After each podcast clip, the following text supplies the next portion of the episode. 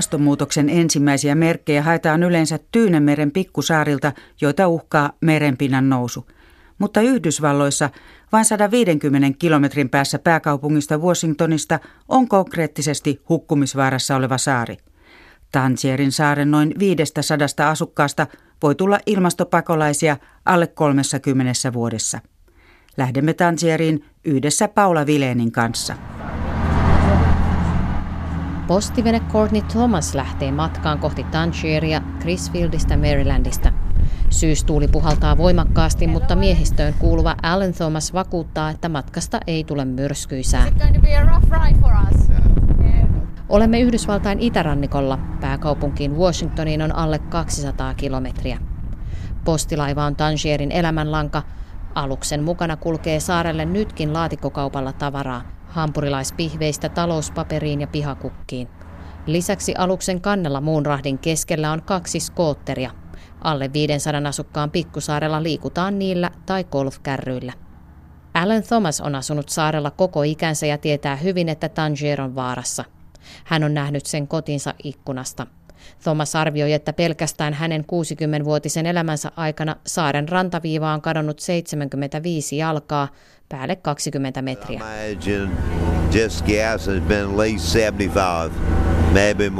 Thomasin arkikokemusta tukee Yhdysvaltain armeijan insinöörien laskelma.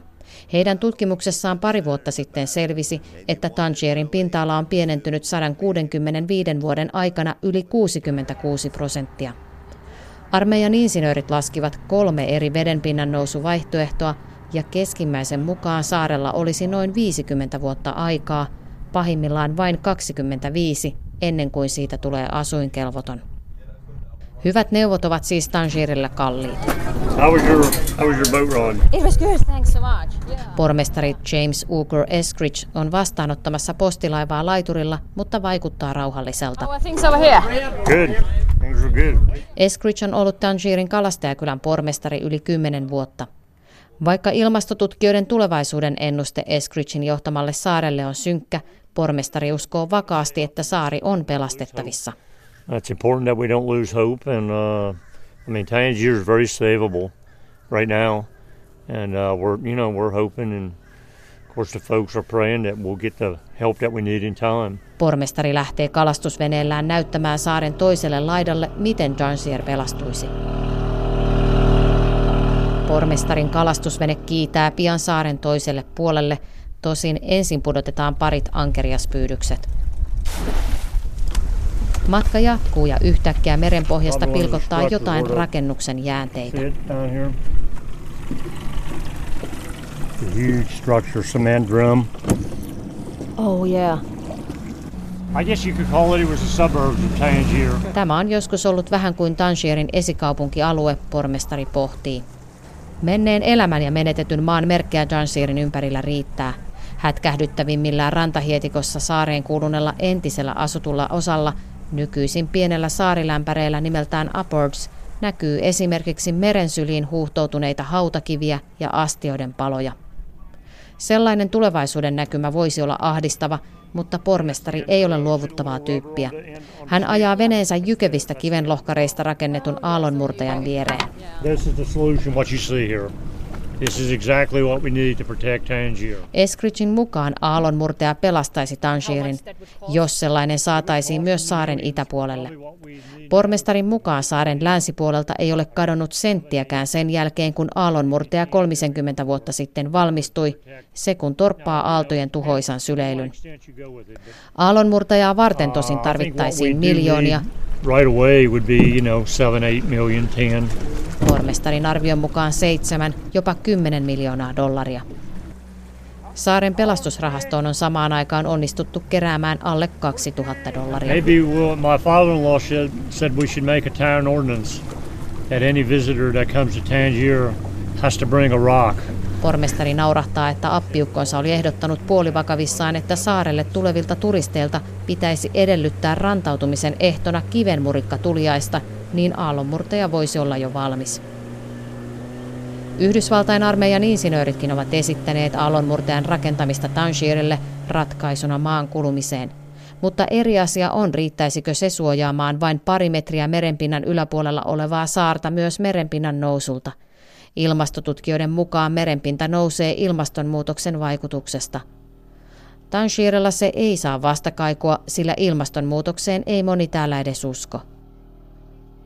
Tosin toisin kuin Tangerissa, enemmistö yhdysvaltalaisista on mielipidekyselyissä huolissaan ilmastonmuutoksesta. Päättyneen ennätyksellisen hurrikaanikauden jälkeen enemmistö pitää hurrikaanien voimistumista ilmastonmuutoksen seurauksena. Tangerissa hurrikaanikaudet ovat pelottavia, sillä pormestari itsekin arvioi, että suoraan saarelle iskeessään Tangerista iso osa olisi mennyttä.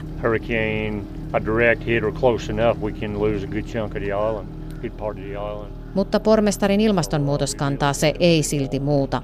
Eskryt sanoo olevansa suuresti tukemansa presidentti Trumpin kanssa samoilla linjoilla, ettei ihminen toimillaan ole aiheuttanut ilmastonmuutosta, vaan kyse on luonnollisesta vaihtelusta. Yeah, yeah climate change, uh, we don't believe it's man-made. I believe it's, and so does Donald Trump, believe it's cycles and just uh, natural causes. Tanshiren saaren asukkaat ovat ylipäätään vankkaa Trumpin kannattajakuntaa. Trumpia äänesti lähes 90 prosenttia viime vuoden presidentinvaaleissa ja Pikkusaaren ainoalla pääkadulla on jo nyt Trump 2020 vaalimainoksia Trumpin uudelleenvalintaa tukemassa. Trumpin ohella Tanshiren saarella luotetaan Jumalaan. Saarella eletään kuten raamattu opettaa, eikä esimerkiksi myydä eikä tarjota alkoholia. Pormestari Eskridge toteaa, että viime kädessä Tanshirin kohtalo onkin Jumalan käsissä.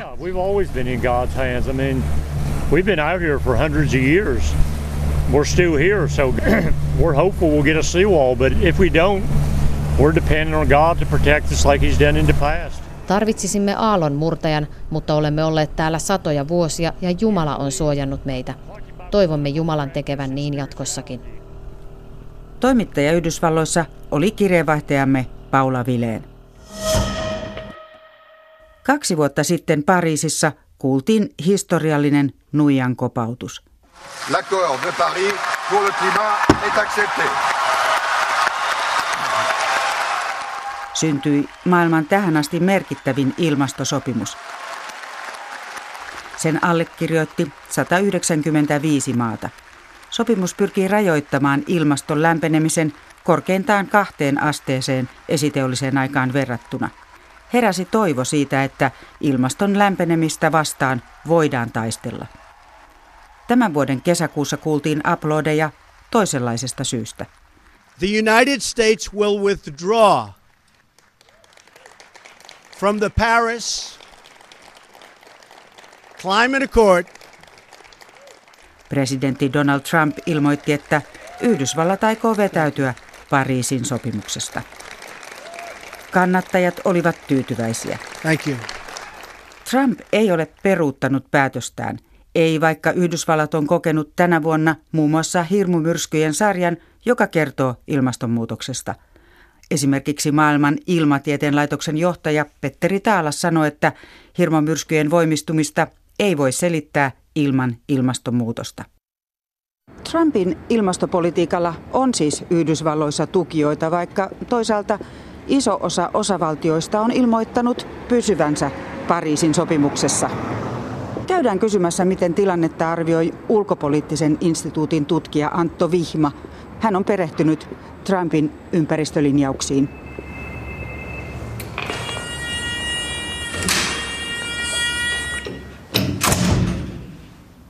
Vanhempi tutkija Anto Vihma, onko mitään merkkejä siitä, että Trump olisi perumassa tätä ilmoitustaan, että hän haluaa irtautua Pariisin ilmastosopimuksesta? En usko, että Trump peruuttaa tätä ilmoitustaan. Trumpilla on tyyli, tämmöinen diilintekijän tyyli, että hän aluksi kovistelee ja saattaa sitten hieman lähteä taaksepäin. Mutta me ollaan nähty jo suunnilleen tämä tie, mitä Trump Trumpin hallinto aikoo kulkea. Eli he on ilmoittaneet vetäytyänsä Pariisin sopimuksesta samalla katsoen, että voivatko he uudelleen liittyä siihen jossain vaiheessa, mutta aikovat vetäytyä tätä kansainvälisen oikeuden normeja kunnioittain, eli tämä Pariisin sopimuksen irtautumispykäliä kunnioittain, eli se kestää neljä vuotta. Miten siellä käytännössä näkyy tämä, että politiikka olisi muuttunut jo? Yhdysvaltojen merkitys koko kansainvälisissä neuvotteluissa on aika suuri. Yhdysvalto on yksi maailman vaikutusvaltaisimpia maita. Se on historiallisesti suurin päästäjä ja se on maailman suurin talous. Että totta kai se näkyy. Nimenomaan siinä se Yhdysvaltojen irtautumisen ikävin puoli on se, että Pariisin sopimuksen idea on se, että päästölupauksia vähitellen korotetaan. Kunnianhimo paranee vuosien myötä. Ja tässä tätä on yksinkertaisesti vaikeampi saavuttaa, kun yksi iso on poissa. Kuinka jakautunut Yhdysvallat on? Totta kai on osavaltioita ja on kaupunkeja, jotka jatkavat ilmastopoliittisia toimia. Ja täällä on oma merkityksensä. Esimerkiksi Kaliforniahan on maailman kymmenen suurimman talouden joukossa ja merkittävä pelaaja sinällään. Mutta ulkopolitiikassa presidentin toimivalta on suuri ja siinä Yhdysvallat on nyt kääntänyt kelkkansa täysin.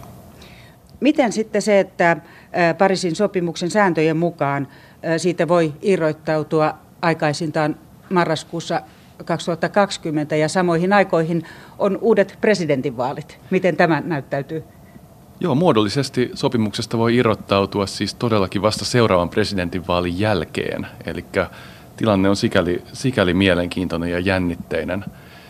Yksi, yksi tästä havaittava piirre on se, että vaikka kansainvälinen oikeus on pehmeää ja sitä vastaan valtiot voivat esimerkiksi irtautua sopimuksista ilman, että heidän johtajiaan pidätetään lentokentillä tai vastaavaa, niin kuitenkin Yhdysvallat tässäkin tapauksessa noudattaa näitä vetäytymissääntöjä. Et se on tavallaan esimerkki myös, myös kansainvälisen oikeuden tietystä voimasta.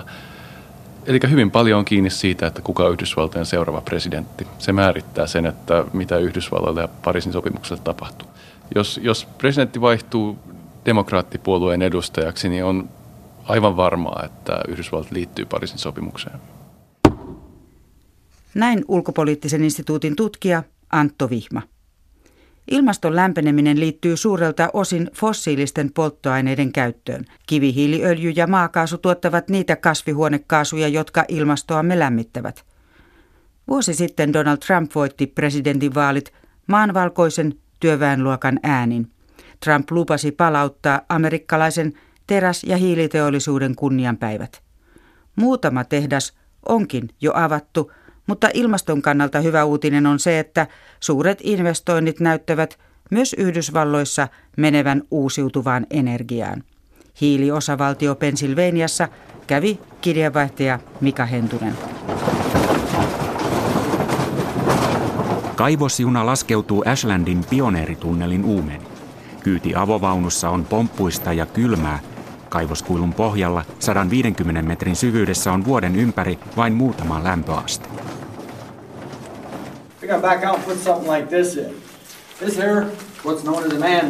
Oppaamme Brad kertoo kaivoksen suuruuden päivistä. Ne ovat kaukana takanapäin.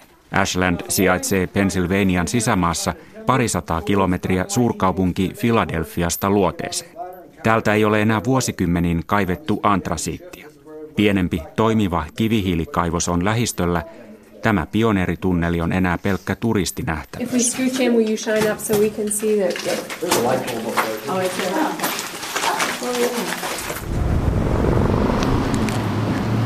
Ashlandissa, suomeksi tuhkamaassa, on pari tuhatta asukasta. 1940-luvun lopulla täällä asui yli 7000 ihmistä, joista suuri osa oli siirtolaisia. Siitä kaupungissa muistuttaa muun muassa ortodoksikirkko. Ashland on aina elänyt energian tuotannosta, mutta hiiltä se tuottaa enää vähän. Kaupunki on kahden vuoden välissä. Niistä toisen rinteessä näkyy tuuliturbiineja. Uh, windmills down there made the whole area really scarred. Marketin ostoksia autonsa pakkaava Catherine McCulloch pitää tuulivoimaa maiseman tuhoajana. Hän arvelee, ettei tuulivoima hyödytä ketään täällä, koska se ei työllistä ja se myydään ulos osavaltiosta. It is a much better energy than oil. The house stays warmer a longer time. Catherine McCulloch sanoo, että hän haluaisi lämmittää taloaan hiilellä.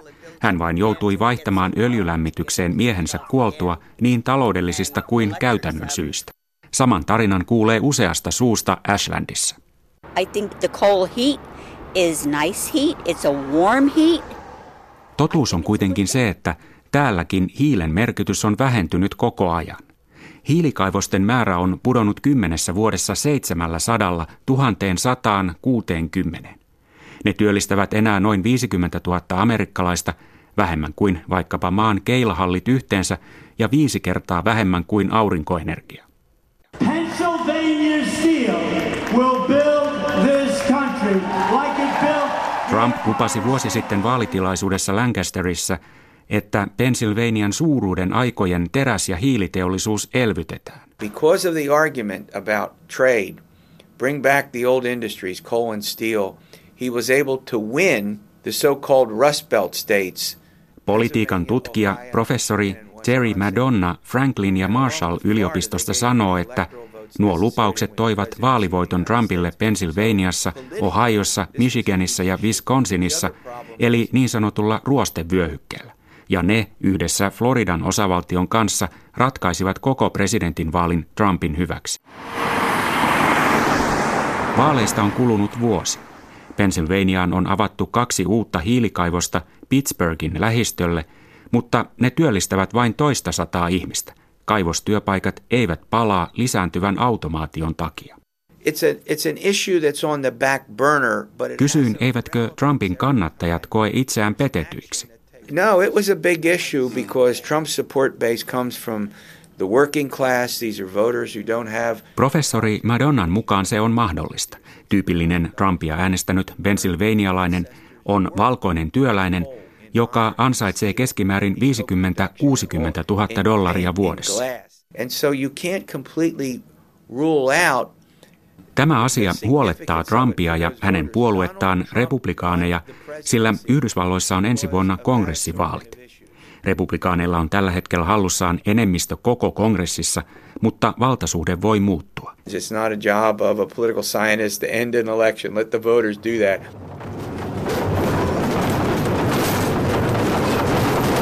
Trumpin vaalilupauksiin on siis petytty myös hänen vankimmalla kannatusalueellaan Pennsylvanian hiilipaikkakunnilla.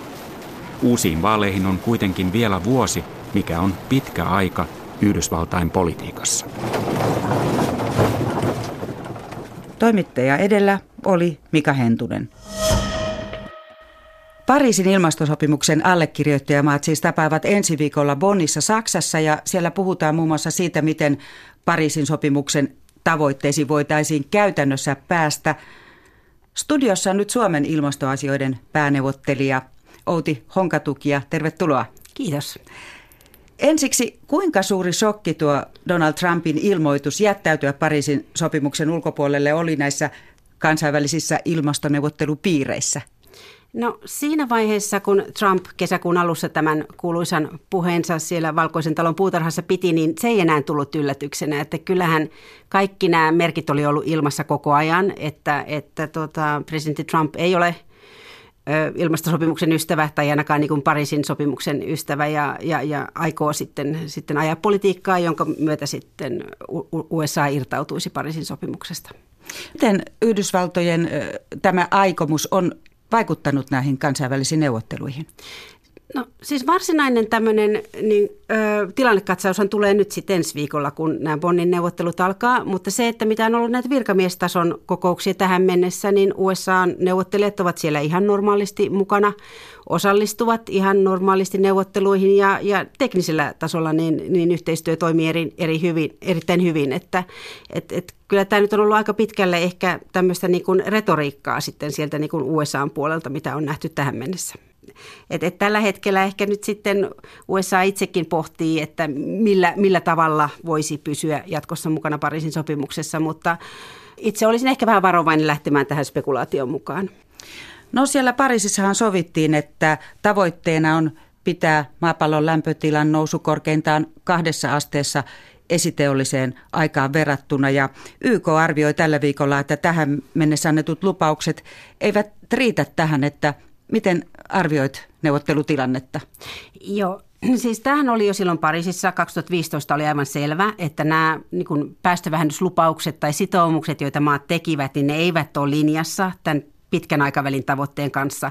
Eli näillä ilmoitetulla toimilla ei tätä lämpötilan nousua pysäytetä siihen alle kahteen asteeseen tai pyritä kohti puolitoista astetta, että se on, se on, se on ihan selvä. Sen takia siinä Pariisin sopimuksessa on tämmöinen niin kuin, siellä osa sitä säännöstöä on tämmöinen kirittävä prosessi, eli että määräajoin tullaan kaikki saman pöydän ääreen, katsotaan mihin toimet riittää ja pyritään sitten saamaan tämmöisiä niin kuin uusia kunnianhimoisempia päästövähennyssitoumuksia mailta. Mutta koska tämä kaikki lähtee maista, niin, niin, niin tämä, tämä riippuu sitten myös aika paljon siitä, että millaisen, millaisen poliittisen paineen nämä maat kohtaa ja, ja, ja tässäkin on varmaan sitten eroja.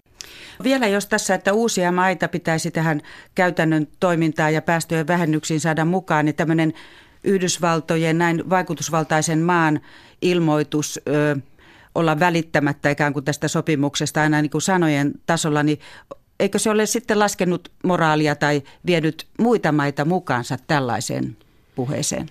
No, tämä oli ehkä niinku se suuri pelko siinä vaiheessa, kun tämä Yhdysvaltojen ilmoitus tuli, että, että tuleeko siitä ikään kuin tämmöinen tartunta. Eli lähteekö sitten kaikki nämä muutkin, jotka ovat tässä ilmastotalkoissa vähän nihkeästi mukana, niin onko tämä nyt sitten niillekin tekosyy sitten jättää vain toimet tekemättä tai jättää lupaukset antamatta. Tähän mennessä tästä ei ole nähty, nähty indikaatiota, että et, et, et pikemminkin tämä nyt on ehkä sitten tiivistänyt näitä rivejä – Ehkä yksi asia, jota voisi korostaa, on se, että, että, että USAllahan on ollut erittäin merkittävä rooli ilmastorahoituksessa. Eli se, että miten, miten se rahoittaa kehitysmaiden ilmastotoimia. Ja, ja selvää on, että, että eihän nyt tässä niin kuin Trumpin kaudella ehkä siellä budjetissa niin hirveän paljon sitä rahaa tulee olemaan näiden kehitysmaiden ilmastotoimiin. Ja tämähän sitten, jos mikä, tulee hidastamaan sitä käytännön ilmastotoimien toimeenpanoa. Ja tämä on, tämä on maapallon näkökulmasta tämä on erittäin huono juttu.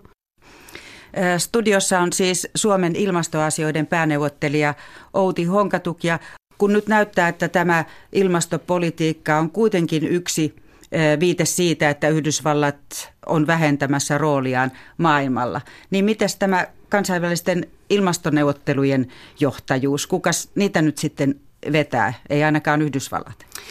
Joo, tämä on, tämä on tietysti mielessä niin kuin erittäin harmillista, koska Obaman kaudellahan meillä oli, siellä oli tämmöinen niin kuin kun, kun aina puhutaan näistä G-kokoonpanoista, kun on, on G7, G20 ja niin edelleen, ja sitten oli oikeastaan tämmöinen kuin G2, eli USA ja Kiina, jotka hyvin pitkälti niin kuin myös siellä kulisseissa sopivat asioista ja, ja, ja tekivät semmoisia, niin kuin, silloin oli semmoinen luottamus ja tehtiin linjauksia, jo, jo, jo, joiden, joiden varaan sitten voitiin myös näissä niin kuin YK-ilmastoneuvotteluissa rakentaa. No nythän tätä, tätä akselia ei ole, tai se on, se on poikki.